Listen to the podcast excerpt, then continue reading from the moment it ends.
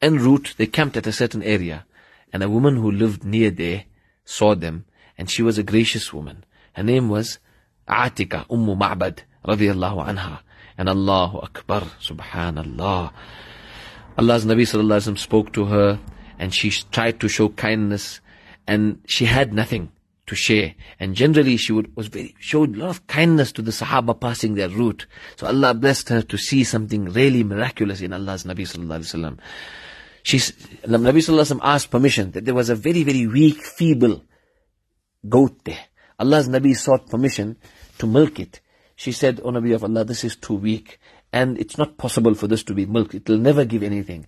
But how can I say no? Allah's Nabi took it and milked it and to her utter shock, it gave and it gushed forth with milk.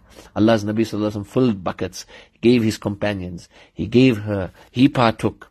And before leaving, he left for her a full bucket.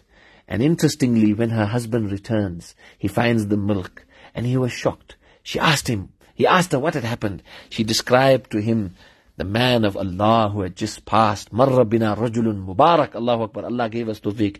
There is a discussion on Hazrat Umm Ma'bad radiallahu anha. Her life is discussed. You can, it is available. And she describes, she was a specialist in describing the beauty of Allah's Nabi sallallahu alayhi wa Known among Sahaba, Hazrat Umm Ma'bad radiallahu anha, Hazrat Hind ibn Abi Hala radiallahu anhu, and Hazrat Ali radiallahu anhu from the descriptions found in the hadith in regards to the beautiful appearance and character of Janabi Rasulullah sallallahu alaihi wasallam.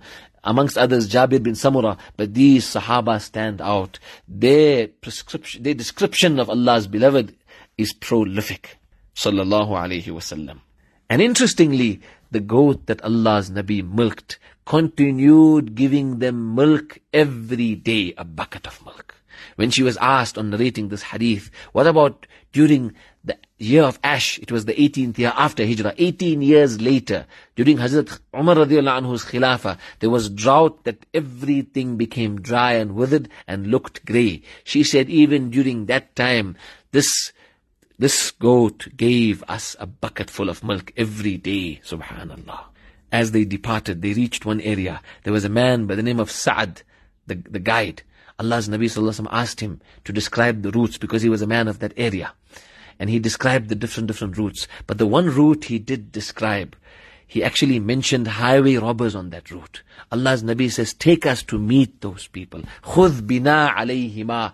These famous two, two main hijackers and, high, and, and robbers. Take us to them. Allahu Akbar. Allah's Nabi on journey. Allah's Nabi in this situation, but he wants to, he has concern for every individual.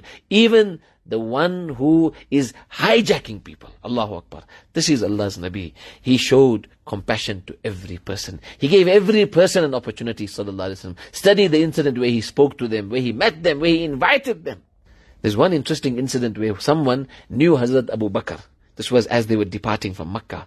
And he said, who's this with you? Hazrat Abu Bakr said, and he used wit and intelligence. He used Arabic rhetoric. He said, this is my guide, guiding me to the correct path. This man understood it to mean my route to get to my destination, but Hazrat Abu Bakr was referring to the path of the hereafter and the path of true salvation and success.